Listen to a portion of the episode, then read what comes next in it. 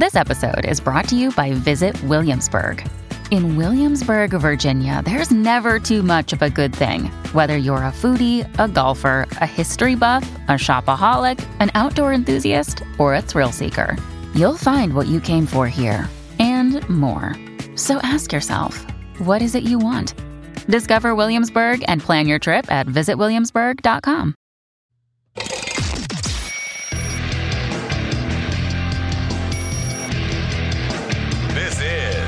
Good, Morning Liberty.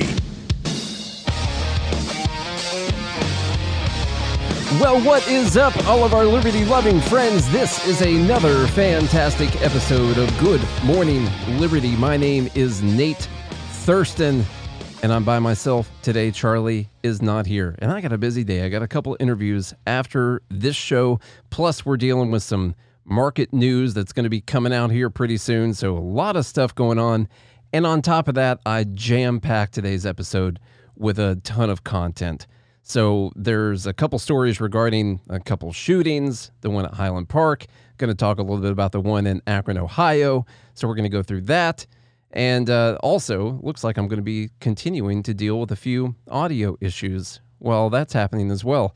Maybe I'll have to figure that out before we get into the interview process later. Anyway, if this is your first time listening, uh, go back and listen to a different episode where the two of us are here uh, talking back and forth with one another. It's it's a lot more fun. I can guarantee you that. But to make sure you do that, smash that follow button, smash that subscribe button, tell a friend, tell a family member about Good Morning Liberty, life, liberty, and the pursuit of meaning every single day of the week when we want to, especially when I want to. That's actually the main qualifier. Okay, so a couple things. First things we're going to talk about today.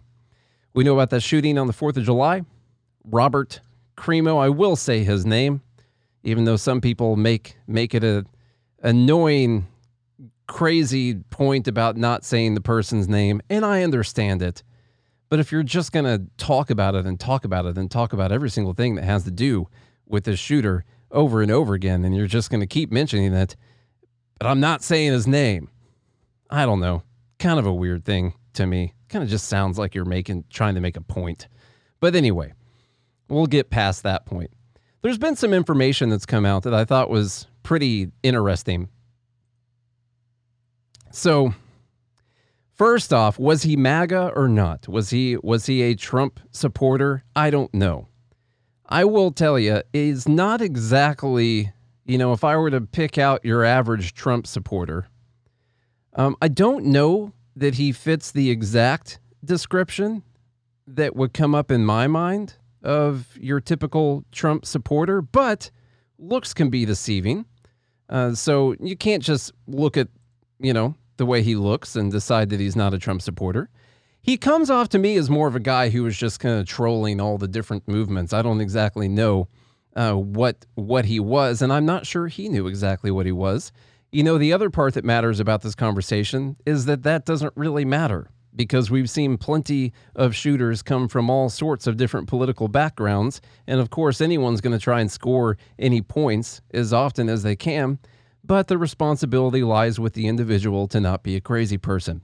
Of course, everyone in the media will use whatever they can to make Trump look as terrible as possible, people on the right look as terrible as possible. You don't have to do that. Trump does enough on his own to make himself look as bad as possible. But but but anyway, I mean, the guy just he's I wouldn't say he's exactly radiating MAGA when I look at the photos or anything.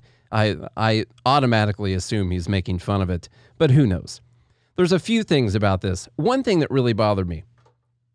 One thing that bothers me about this because we always try to figure out who's responsible or if you're on the left you try to figure out what's responsible and it's always the gun pretty much always the gun that's responsible, or it could be white supremacy that's responsible, or it could be Trump that is responsible. But we typically will land on the gun. You guys know guns. They're super, super violent things that just they're just itching to get out there and commit mass murders, of course.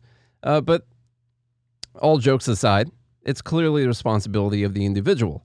I also think that some responsibility lies with family and friends now, we are no fan of red flag laws.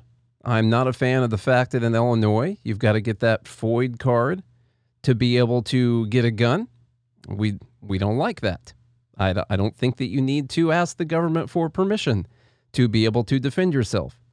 But when you are in Illinois and all those things are in place, and what we constantly hear after something like this happens is that we need to have gun control. We need somehow, I'm sure there's people pushing for background checks on this, even though we passed like four background checks. Uh, the 21 and up thing, I mean, he was 21. I do believe he was 19 or 20 when he uh, first got some of the guns, but still could have gotten one after he turned 21. And then the red flag laws, of course, we have to have those red flag laws, which Illinois also does have. There's one disturbing part about this story where if you wanted to place any responsibility on anyone other than the shooter, which is where it obviously goes to first, the guy's family kind of bothers me here because they had this thing going on in 2019 where police were called a couple times. One time uh, when he was threatening suicide, another time in September 2019 when they were called after he was making threats to kill everyone. At that point, the cops respond. Remember, this is in September. The cops respond. They take about 16 knives from the house. They later bring them back because the dad said that they were his knives. That was in September 2019. In December of 2019, the guy's father co signs on a FOID card in Illinois to help him get his FOID card. December of 2019. Now, first off, we prefaced with I don't like the FOID card thing. I don't think you need to ask for permission to be able to defend yourself. All right. But when those systems are in place, and these are the systems that people continue to say are going to solve all of our problems, why don't they solve our problems? That's a really big question because there seemed to be ample evidence for a red flag law use case here. Not that I would condone that. Uh, father co signed on a FOID card. Okay, that seems to be a problem. A few months before that, he threatened to kill everyone, and the cops were called. And uh, then he gets his FOID card. Later, the guns are purchased legally, four background checks, and then this happens. No red flag laws, uh, you know, no one trying to get the guns taken away afterwards, nothing like that. So like uh, like our friend Alex Abernathy posted earlier today, if if red flag laws work, then why don't they work? You know, why wasn't this used? It seemed to be pretty obvious. If background checks work, then then why don't they work? When when all the way down to your parents know that you have issues and know the cops have been called and know that you made threats to kill people, and then a few months later they co-sign on a card when you're 19 for you to be able to get guns the responsibility lies with the person who did this, but also I know the guy's parents are feeling really bad and not to throw any more heat onto them, but they should be feeling just a little bit, just a little bit of heat, to put it mildly. So, those are my thoughts on that whole situation. Of course, we continue to see that we have to ban assault weapons. Going to keep calling for assault weapons bans because that's going to stop people from being able to get assault weapons, of course. I believe they were banned in Highland Park, but of course you can just go somewhere else and get them. Um, also, isn't it kind of weird that with this whole abortion conversation going on, I keep hearing that, uh, you know, you ban abortions is not going to stop people from having them. It's just going to make them illegal abortions, black market abortions, all that. But if you ban this thing where there's tens of millions of them out there for people to get their hands on, they're not going to be there anymore. Come on, y'all. Make a good argument at least one time. I just need a good argument. The next story here, because I do have three actual articles that are going to be pertaining to economics. So I do want to move on to this shooting of Jayland Walker in Akron, Ohio. Now, this happened a little bit ago, but there's still protests going on. So, still protests going on currently. I'm sure you've heard the story, and of course, you've heard how many times the guy was shot. There were estimated a total of 90 shots fired, and estimated uh, he was hit 60 times by the from eight police officers, I believe. That's too many. Uh, that seems uh, that's that's that's too much. I will I will agree with that. That seems a little bit overboard. But one thing that's slightly annoying about this conversation is the way that it's being presented to people. Now, this was a a traffic stop, basically. It's a high likelihood I disagree with the reason the guy was getting pulled over. Really high likelihood. In fact, I can basically tell you that I disagree with the way for the reason that the guy was getting pulled over, even though I looked all over today. I can't figure out the exact traffic infraction. It could have been made up because I used to get pulled over for made up reasons all the time. It's a it's it's a thing. My car matched the description of a stolen vehicle all the time. So yeah, we'll we'll figure out if it was an actual thing. But anyway, the reaction to this, it hasn't been truthful. That, that's been the problem. The way the story is being presented, it hasn't been truthful. And I'll show you the kind of reaction. I was looking looking at different ones, and I found one that basically just encompassed the whole idea with what you're getting on Twitter. This is what I found out about the shooting. I didn't really see much news about it or anything, but this is what I kept seeing. This is from Bishop Talbert Swan posting. His name is Jayland Walker. Eight Akron, Ohio cops fired 90 bullets at him, hitting him 60 times throughout his entire body.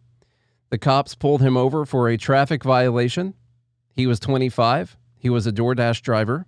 He was unarmed. He was murdered.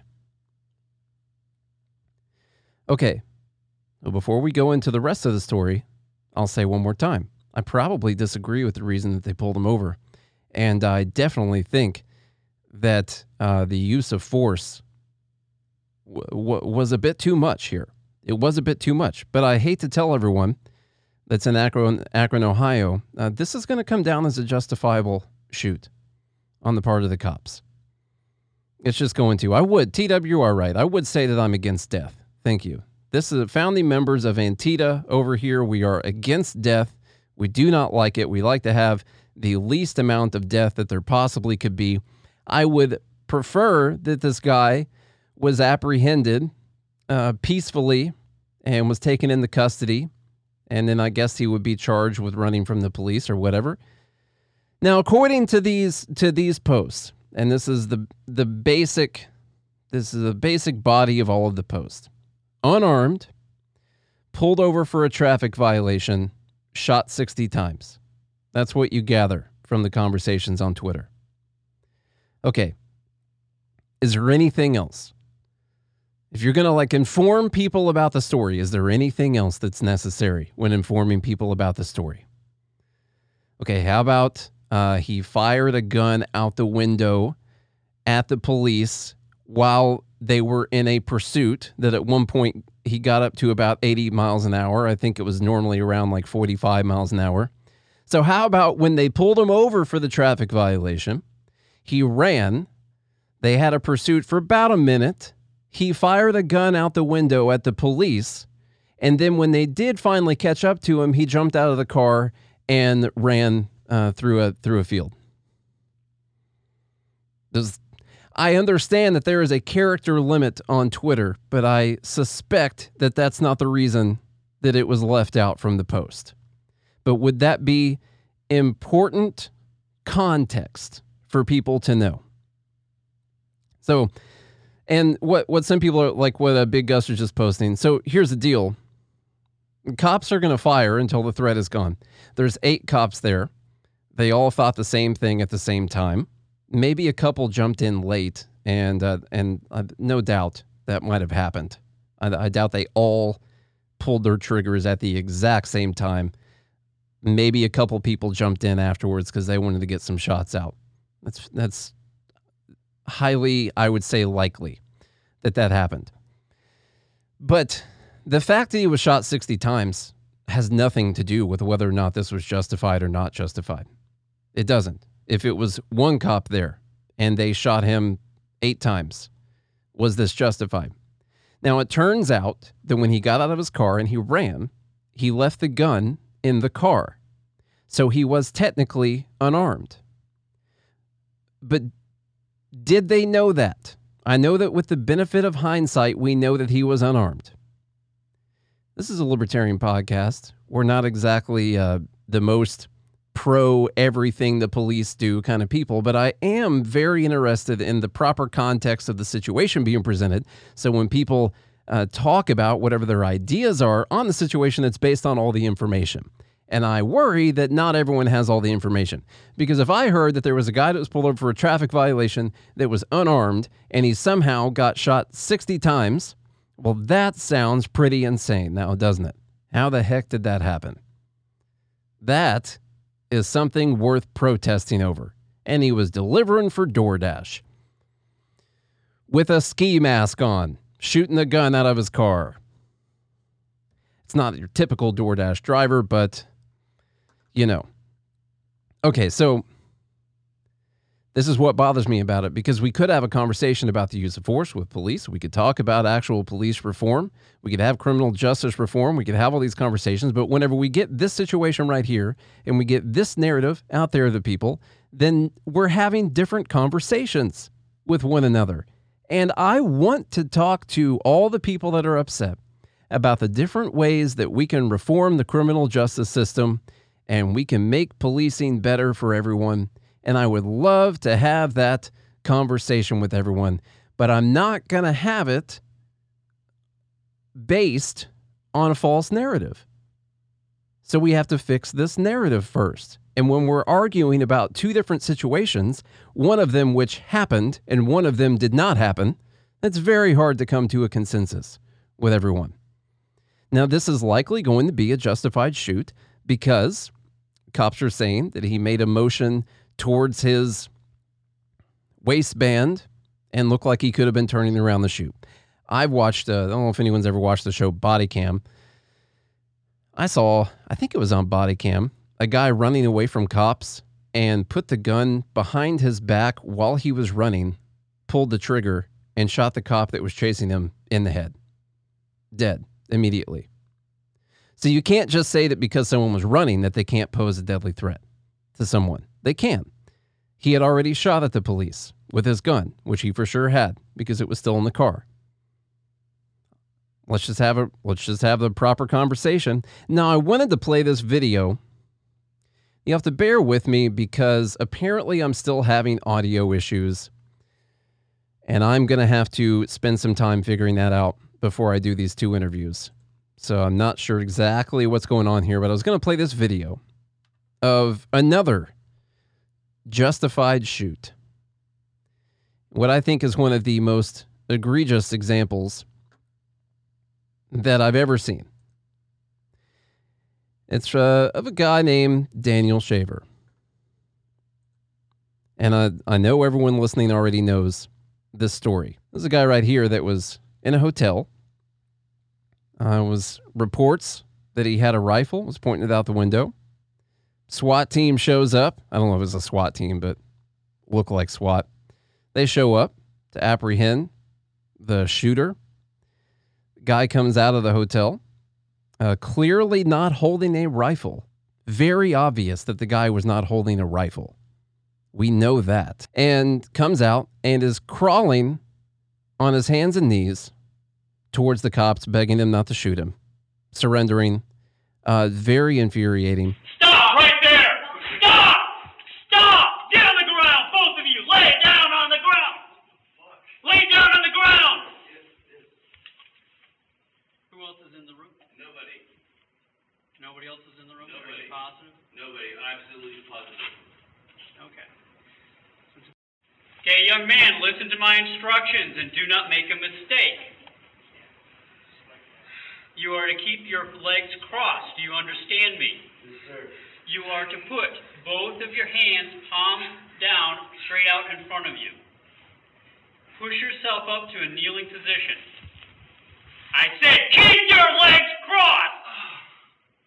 I'm sorry. I'm sorry. I just pushed I didn't say this in conversation. Put your hand here! Hands up in the air! You do that again, we're shooting you. Do you understand? Please do not shoot me. I'm, Then listen to my instructions. I'm trying to just do what you Don't say. talk! Listen! Hands straight up in the air. Do not put your hands down for any reason. You think you're going to fall, you better fall on your face. Your hands go back in the small of your back or down. We are going to shoot you. Do you understand me? Yes, sir. Crawl towards me. Crawl towards me! Yes, sir. Don't talk! So the guy is then killed, obviously posing a clear, a, cl- a clear threat to the uh, to the officers, as you could see. In this case, he lifts up his right hand and reaches towards his waistband in his shorts. Now, my assumption is because he did not have a weapon on him, my assumption is that because he was wearing like basketball shorts or something like that, and he was crawling on the ground and laying down and then getting up and then crawling around and putting his hands up and crawling around, uh, that he did a natural reaction without thinking about it, uh, more than likely reaching to pull his pants up because they were about to fall down. And that ended up being okay. The guy actually was charged with, I think, second degree. Uh, maybe it came to manslaughter. So, um, and he was found not guilty. So, he did reach for his waistband, and that was okay uh, for them to kill him in that case, even though they came there because he had a rifle and he was sticking it out the window. Now, it turned out to be a BB gun. Bad idea. And I don't know if it was ever actually stuck out the window. It turned out to be a BB gun, but they were looking for a rifle. He clearly didn't have a rifle tucked in his pants. All right. This is not the only time that this has ever happened. This happens way too much. Now, what are the cops supposed to do in this situation when they have a guy who has literally already fired shots at, at them? At least one that they know of has already fired shots at them, running from them for God knows why, and then gets out of his car while it was still moving, by the way, when they got up to him and starts running. And if you see him turn around towards you, or you see, you see him touch his waistband, he's already shot at you one time. What are you going to do? What what are you going to do? And like what Jeff just said, that was an execution. That was it's one of the more I get I'm literally getting chills right now just talking about it. It's one of the more disgusting obvious things I've ever seen. The guy the Daniel was was crawling on the ground with his hands up. The the commands they were giving him were extremely confusing. It's like they had no idea what they wanted him to do. And so they couldn't figure out how to get him to like just lay down. I'll walk up to you, I'll put handcuffs on you, everything's fine. It was weird. I I do not I, I don't understand. And yeah, maybe they were panicked, uh, like what Matt's saying. I mean, they're these are human beings, you know. But in this case, in Akron, Ohio, the only thing that I think everyone can can truly agree on is that 60 shots, 90 shots, and getting hit 60 times estimated is not necessary. But then again, if there are eight police officers and they all see the same thing at the same time and they all have the exact same training, that when they see a threat, that they're going to empty that magazine. It's it's it's what's going to happen. Is this is this one of those shootings that that warrants all of the protests and all of the uproar? No. And then there's this other situation that you see, by the way, and it is it is strange, although I I assume we just see cherry picked examples of the way that cops apprehend suspects. Of course, when they're white, they take them alive, and when they're black, they kill them. I need to see the stats on that, if anyone has the stats.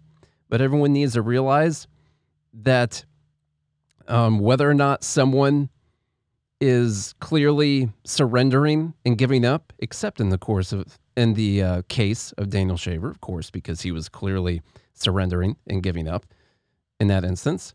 Um, it, to me, it depends on whether or not they are actually surrendering and giving up. If someone gets out, they got their hands up, they get out, they lay, they lay on the ground, they do whatever.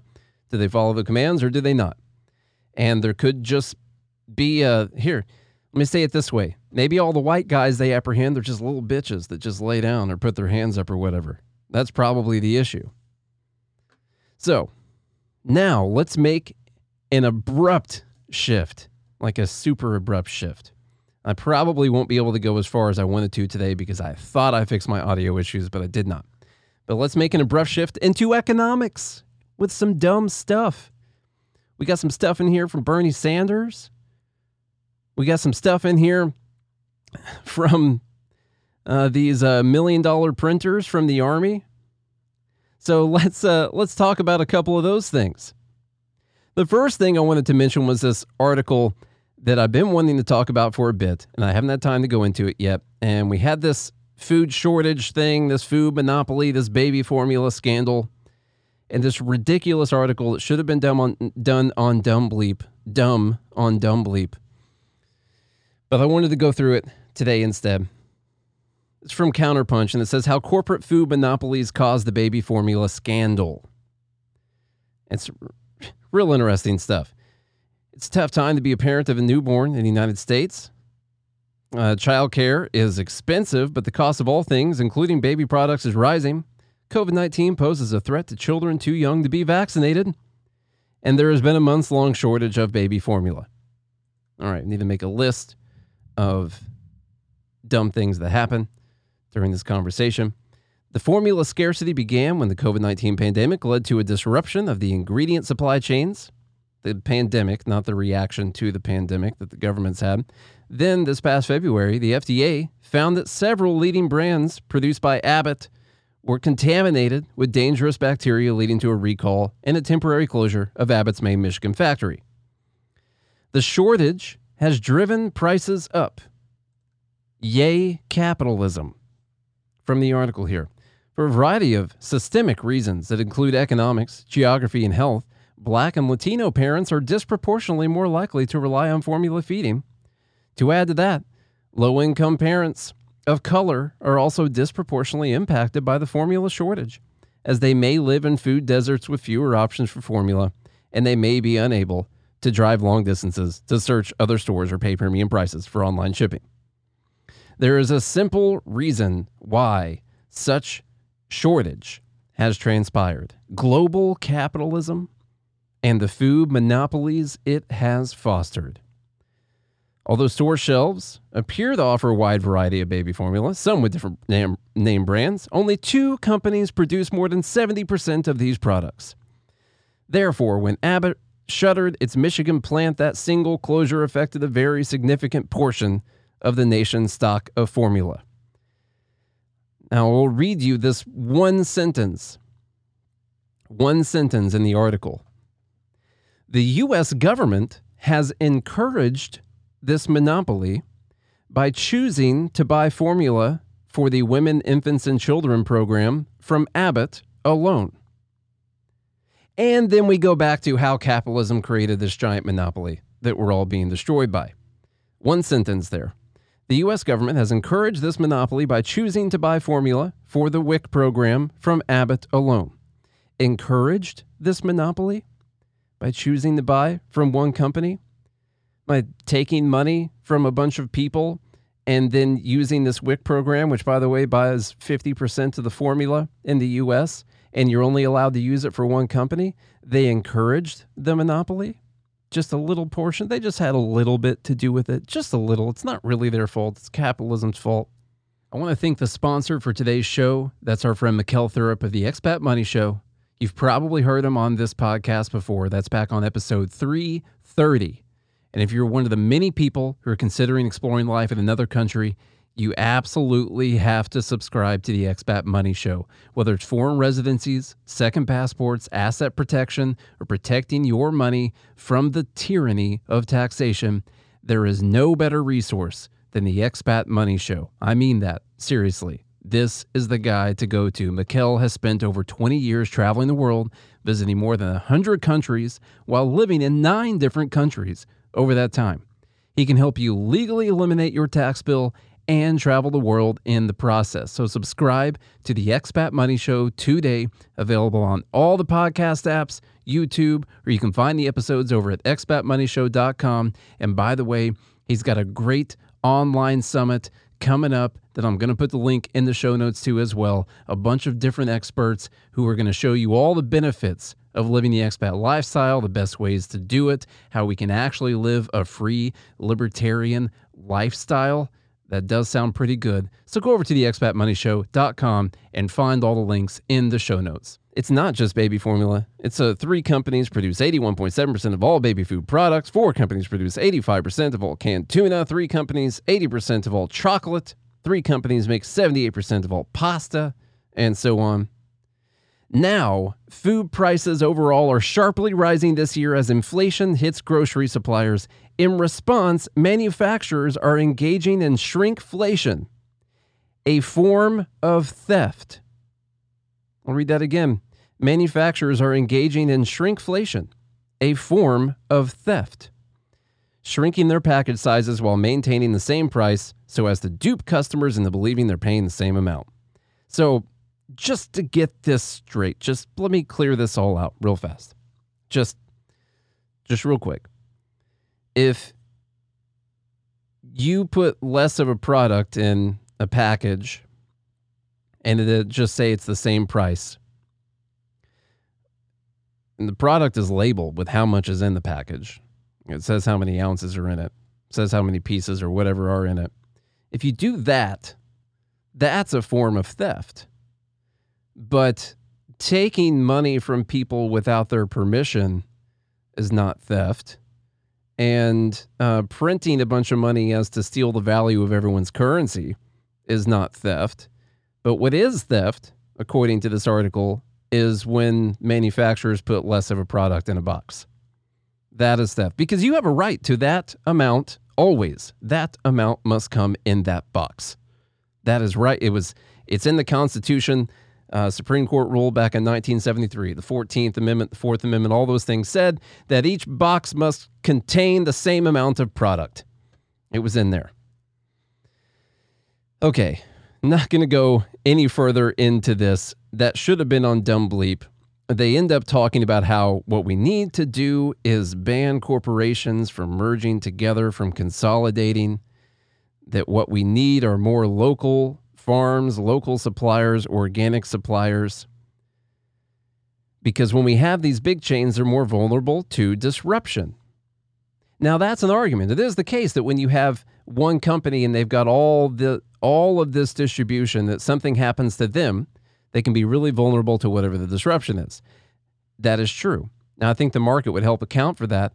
What's hard to account for is when the government literally shuts down that distribution, when they shut down that supply chain, and then you say, well, this is because corporate monopolies have too much power.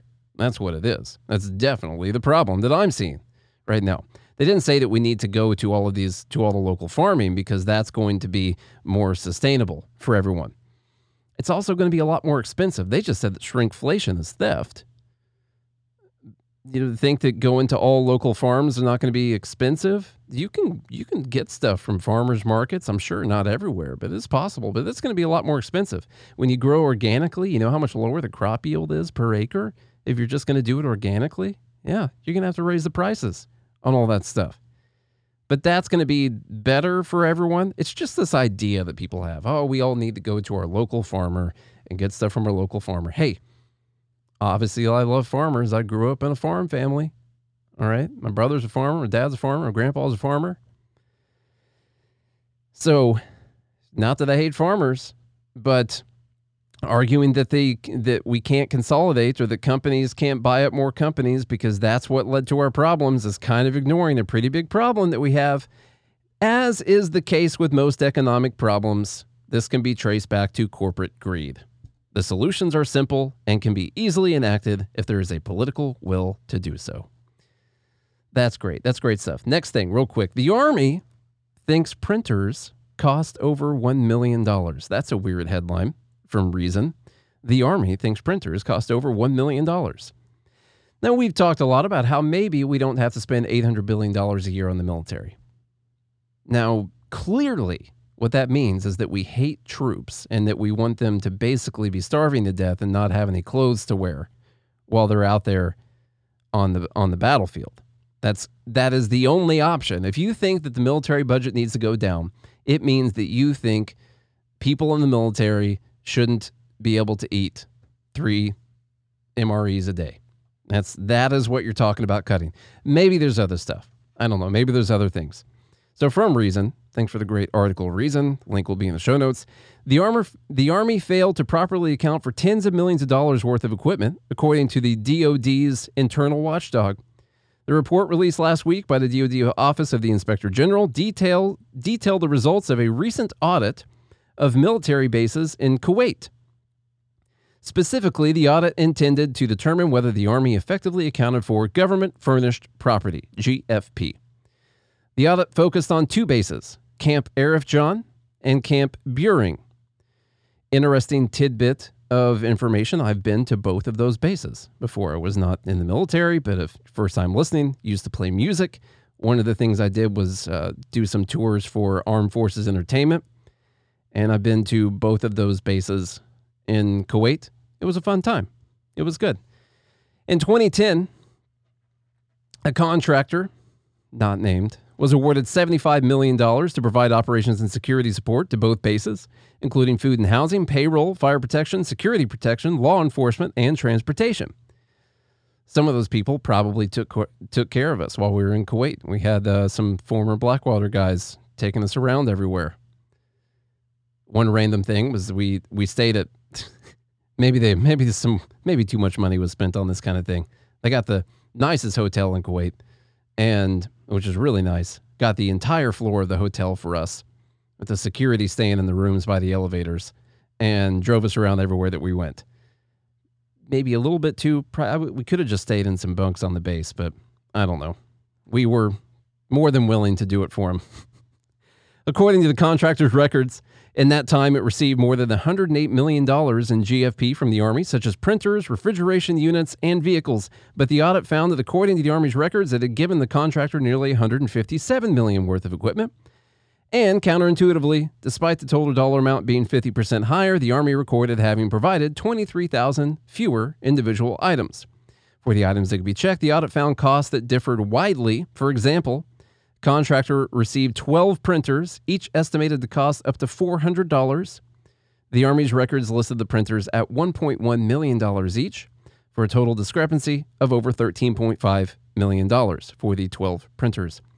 The contractor also received 17 refrigeration units, which it logged at a little over $24,000 apiece. The Army recorded a cost of over $650,000 per refrigerator. Overall, for the 61 items. They only audited 61 items at two military bases in Kuwait. 61 items at two military bases in Kuwait. The report found a discrepancy of $65 million. Here's the thing when they go back to ask for money in the budget for the next year, what amount do you think they ask for? And then what amount do you think they ask for the next year? They've always got to use the entire budget, and they got to use more than that because they have to ask for more money. And so you had these discrepancies in the accounting where it shows that actually they spent way more money than what they actually did, meaning they need to ask for that amount of money the next year. Actually, a little bit more than that because as you can see, we run about 50% over cost anyway. I guarantee you there's billions and billions to hundreds of billions of dollars that could be trimmed out of our yearly budget for the Department of Defense. And we could still have the same military we have right now. There is a shit ton of waste that is occurring. And you don't have to cut the pay of the people in the military. You don't have to give them worse food or give them worse housing. You just have to figure out stuff like this that's going on everywhere. This is 61 items at two military bases in Kuwait, and they had a discrepancy of 65 million. And I I might be wrong on the fact that that's what they're going to request the next time, but my assumption is that is going to aid in the amount that they are going to say they need in the budget the next time. I would guess. Just a just a little guess right there. Nice. Nice gift, Jeff, from the big short. I like it. Okay, one more thing here before we go. Bernie Sanders, we haven't talked about him in a bit. We haven't talked about him in a while. I kind of missed him a little bit. Bernie Sanders wants to force airlines to refund passengers for flights that are delayed over one hour. There's another one from Reason. I found two good ones on there today. Bernie Sanders wants to force airlines to refund passengers for flights that are delayed over one hour. So, does that mean that they don't have to complete the flight either? Just go ahead and ask that question now. They got to give the refund, but did they still to complete the job? Last week, BS sent a letter to the Transportation Secretary Pete Buttigieg promising that the federal government take immediate action, proposing that the federal government take immediate action to reduce flight cancellations and delays that have been inconveniencing American travelers this summer. According to Sanders, the U.S. government ought to fine airlines $55,000 per passenger for each flight that the airline cancels due to staffing shortages. Fine the airlines $55,000 per passenger per flight that the airline cancels because of staffing shortages. Airlines ought to be fined by the government $27,000 per passenger for each domestic flight delayed over two hours, where passengers must sit in a chair on the tarmac.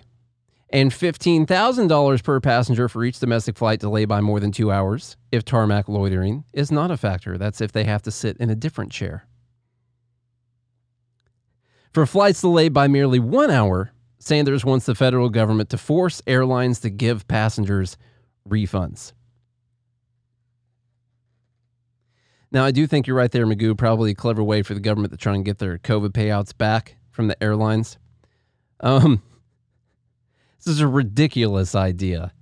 Like, listen, the airlines want to make money. They do want to make money, and they actually they also want to get their stock values back up. By the way, you're still talking about airlines that are, uh, for instance, Delta is still down 50% from the COVID crash. Their high, their height of their market cap was 46 billion. They're down at 18 billion right now. Um, they want to do a better job, but they are dealing with staffing shortages. Some of them caused by maybe some mismanagementism. Maybe they were given a bunch of free money and they made some stupid decisions because they were given a bunch of free money. Hey, let's not give them that free money. That'd be an idea. And let's also not shut down their industry at the same time. Maybe let's not require everyone to uh, be vaccinated that's flying or working for any of these airlines. Uh, that that could also be another idea. Sanders, a man of the people, is reacting to the fact that summer air travel has been a hot mess. Prices have surged, reflecting pent-up demand that has rebounded from the COVID era, while some airlines have cut routes and most have struggled with staffing shortages. In Atlanta, 400 Delta pilots spent this past holiday weekend picketing, protesting what they say are subpar working conditions. All right, so I'm not going to try to, you know, I'm sure it's hard. It's hard to be a pilot, and you probably got to work some crazy hours, and you got to do a lot of work, a lot of stuff to get to that point. But let's be honest here. Uh, looking up several websites here, the salaries, depending on your experience and what plane you're flying, but you're ranging from 100K to 500K a year, depending on how long you've been flying as a pilot. And um, it seems like a pretty cool job. I don't know. I'm sure there's a lot of government BS you have to deal with, but this is really a uh, this is a really this is a union thing that's happening because it doesn't matter if they're making 100 to 500k a year. The the union what unions want is more. Even if they're paying them 500, a few years later they'll be picketing because it's not 750. And so that's another part of what we're dealing with right now is this massive massive union issue. and We got 400 Delta pilots picketing over the holiday weekend and they want better working conditions. Nicer chairs? I don't know. What do you what do you do? What do you do about that? We need to raise our minimum pay to starting at 250k instead of starting at 100k to make this fair. Basically slaves. Uh, people, you know, people back in the 17 1800s, they had no idea how hard we were going to have it. And um and I just don't even know if this is worth it anymore. So, anyway, that's not to it's not to solve the problem, y'all. That's a, that's actually just to put the airlines out of business if they were to do that. And I'll go back to my original question: If you have to refund all the passengers because you had an hour wait on the tarmac, does that mean you don't have to complete the flight? If you get to that hour wait, because you have to give everyone back their money that they paid for the flight, so you have to complete a free flight after that, where you don't get paid any money to magically fly a metal tube across the country. You just got to do it for free because it took over an hour. Geez, who, Who else is dealing with crazy shipping delays right now? They're just shipping people. Everyone's got shipping delays right now. They just ship people, you know? Geez, I ordered a table for my kitchen in January. Still not here. I, I don't know where that thing is. I don't even think it's real. I don't think Ashley Furniture, I think it's a front for money laundering. Probably. It's probably a giant drug criminal organization because I don't think I'm ever getting that damn table. But when they do get it to me, like, do I get a refund, but I still get to keep the table? Now, should you get a discount because of the inconvenience? Eh, if it wasn't, if you weren't warned about it, that there could be a possibility. But these days, we all know that there's possibilities. And, you know, baby Jesus, help us. I mean, oh, God, you had to sit. This just reminds me of the Louis C.K. joke that I'm sure a lot of you have heard. But, I mean, good Lord, y'all. You're sitting in a chair, you know, you had to sit in a chair on the runway. Really? On your phone? You had to sit in the chair on the runway on your phone. There's no reason to pay for that. Okay. That's ridiculous. We can't stand for this. It's not even worth it anymore. Why would we even do this? Okay, I think that's all I'm going to cover today because I got to figure out what the heck is wrong with the soundboard. Thank you to everyone for hanging out. If you enjoyed this episode, then tell a friend, tell a family member, tell the children, tell all of them that they need to listen to Good Morning Liberty on a semi daily basis because that's where they get all of their liberty goodness, especially from me. Probably not Charlie. Just tell them about me. Okay. But warn them about Charlie. So maybe you do have to mention him. I don't know. So do that. Go to joingml.com so you can hang out live. As you can tell, I've been talking back and forth with the people in the group. And so it's always nice to have a group of people you can bounce ideas off of and can throw stuff at you and throw a lot of hate at Charlie. We very, very much appreciate what all of you guys are doing in there. And so if you enjoyed it, do all the things I just said.